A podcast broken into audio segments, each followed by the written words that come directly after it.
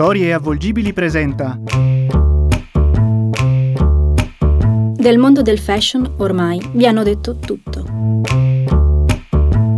Hanno raccontato follie, isterismi e grandezze. Hanno sfronato film, libri, persino serie televisive.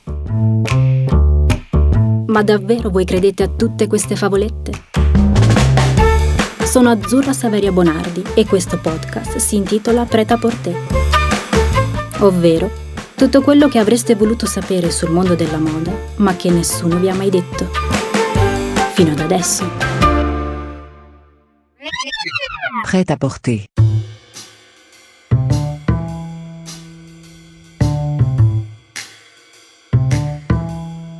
Nessuno può mettere baby in un angolo, disse qualcuno una volta. Allo stesso modo nessuno può mai mettere un art director in un angolo, costi quel che costi. L'art director è la persona di cui tutti parlano sempre. È quello che decide, che cambia idea e che poi decide di nuovo. Un genio, un pazzo, un narcisista, un insicuro mitomane. I suoi tratti sembrano usciti da un manuale di psicopatologia clinica. Sindrome di multipersonalità, umore mutevole, incazzatura stabile, carattere dispotico, piccata propensione all'umiliazione altrui. Ecco a voi l'art director, una strana bestia da palcoscenico, instabile e altalenante, che si prende tutti i meriti, rubandoli spesso al proprio team e che adora gestire ambienti tossici e competitivi, dove tutti sono sempre contro tutti. Lui è l'indiscusso re dell'ambiente, un po' guru, un po' mago, un po' mattatore. Conturba e ammalia sempre, perché si sa, il male affascina in ogni sua manifestazione.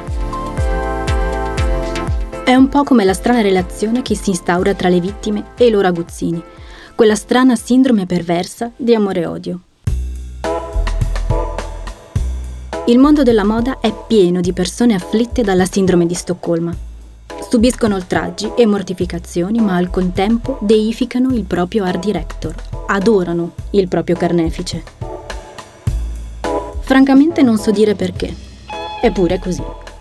In qualsiasi maison o atelier, a fianco di persone ciniche e sadiche che amano attorniarsi di ambienti tossici in cui prolificano comportamenti capricciosi, dispotici e svilenti, ne troverete sempre altre ben disposte a subire ogni angheria con gioia e partecipazione. È una lunga e amara carrellata di cose disdicevoli, come, tra le più eclatanti, quella di un famoso art director che, uscito frettolosamente dal bagno e tornato alla riunione, aveva chiesto all'assistente di tornare là e tirare lo sciacquone. L'assistente aveva eseguito alla lettera l'ordine, era andata in bagno, si era turata il naso e aveva fatto scorrere l'acqua dimenticata, come nulla fosse, alla stregua di un ordine qualsiasi, uno di quelli con cui il capo disponeva di tempo, fotocopie o caffè. Tanta era la sua fazione a quel trattamento che non ci aveva visto niente di male, niente di particolare. Del resto, era solo un ordine come un altro. Le persone della moda amano essere venerate più sono dispotiche ed eccentriche, più ottengono sottomissione. Devo dire però anche che proprio questo è il bello della moda. Che ne sarebbe di Maleficent senza la cattiva Angelina Jolie? Che ne sarebbe del Joker senza la follia di Joaquin Phoenix? Capite? Senza cattivo la storia perde la sua parte più cool. Il vero problema è che loro non sanno lavorare in squadra.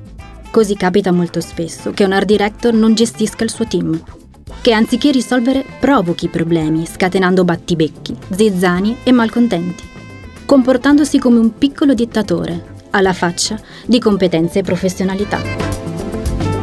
Questo accade ogni giorno in tutti gli uffici stile di tutto il mondo. Tutti in questo lavoro si sono ormai assuefatti a queste modalità tutti pensano che sia naturale, quasi normale subire e mandare giù. Anzi, per tutti un art director che si comporta così ha solo una personalità forte. È un po' particolare, ammettono tutti sottovoce in corridoio. ma è bravo. Eccola qui. Questa, proprio questa, è la prima avvisaglia della sindrome di Stoccolma. Perché la maleducazione e l'isteria non sono mai qualità accessorie della bravura. Perché un art director che si comporta così è solo uno stronzo frustrato. Una volta mi raccontarono di un boss di un marchio importante che per creare le sue pregevoli collezioni segregava in una villa i propri dipendenti per settimane intere, facendoli lavorare un quantitativo disumano di ore senza farli mai uscire dallo stabile, decidendo se, come e quando dovessero mangiare o dormire. Aveva persino allestito una dépendance dove alloggiava i malcapitati. Una volta ogni dieci giorni, però, sceglieva un ristorante costoso e li portava a cena. Nessun collaboratore ha mai contestato alcunché. Non le umiliazioni subite, il lavoro duro o le notti in bianco. Anzi, tutti si sono sempre dimostrati grati e riconoscenti per la cena benevolmente offerta.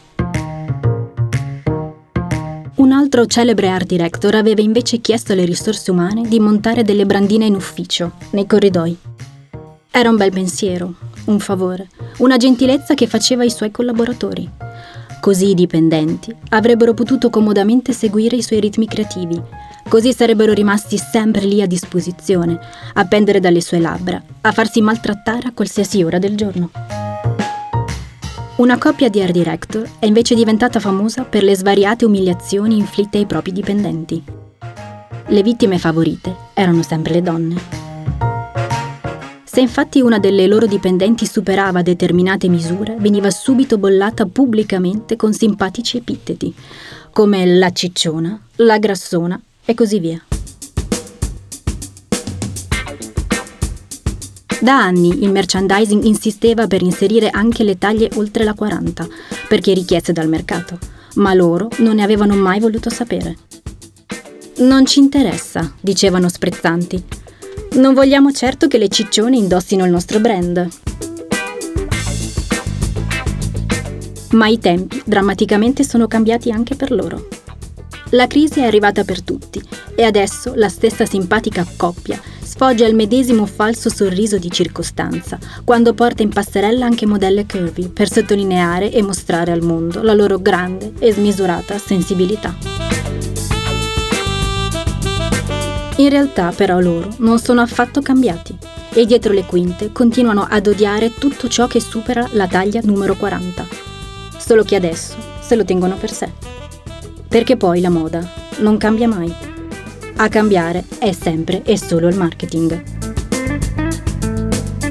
E rimanendo in materia di strette misure, un altro celebre stilista era diventato famoso per non ammettere mai al proprio seguito persone che non fossero magrissime anche se poi invece teneva tantissimo a vestire celebrity decisamente in carne. Le applaudiva, le vezzeggiava pubblicamente, salvo poi, invece, dileggiarle con i propri collaboratori. Nonostante la cosa fosse poi diventata di pubblico dominio, lui è comunque rimasto saldamente nel pantheon dei più amati e venerati di sempre, non solo e non tanto per il suo lavoro creativo, ma anche per questa smisurata e brillante umanità.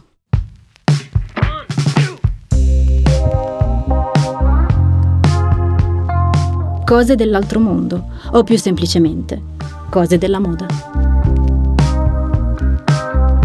Attenti quindi, che in questo strano mondo la sindrome di Stoccolma è sempre lì, dietro l'angolo, in agguato e pronta a colpirvi quando meno ve lo aspettate.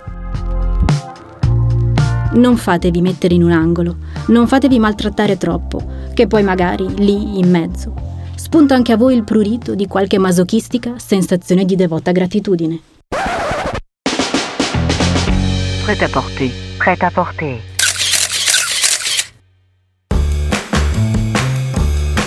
Sono Azzurra Saveria Bonardi. Questo simpatico podcast è stato prodotto da Storie Avvolgibili. La voce e il testo sono miei, ovviamente. L'idea e il progetto sono di Diego Alverà. La regia e la post-produzione sono stati curati dal Master of Sound Nicola Ferrari, nello studio di Osteria Futurista.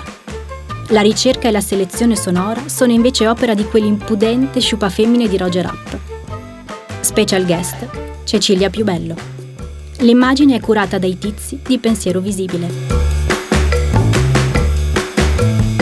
Puoi riascoltare questo podcast ogni volta che vuoi sul sito storiavurgibili.it e su tutti i principali canali di ascolto. Beh, se ti è piaciuto potresti anche sprecarti a cliccare il tasto Segui su Spotify. Magari potresti anche consigliarlo a qualche tuo amico o qualche tua amica. Guarda, potresti addirittura parlarne con il tuo amante o il tuo psicologo. Se lo farai, ti troverò uno spazio speciale nel mio cuore. Ti aspetto alla prossima puntata.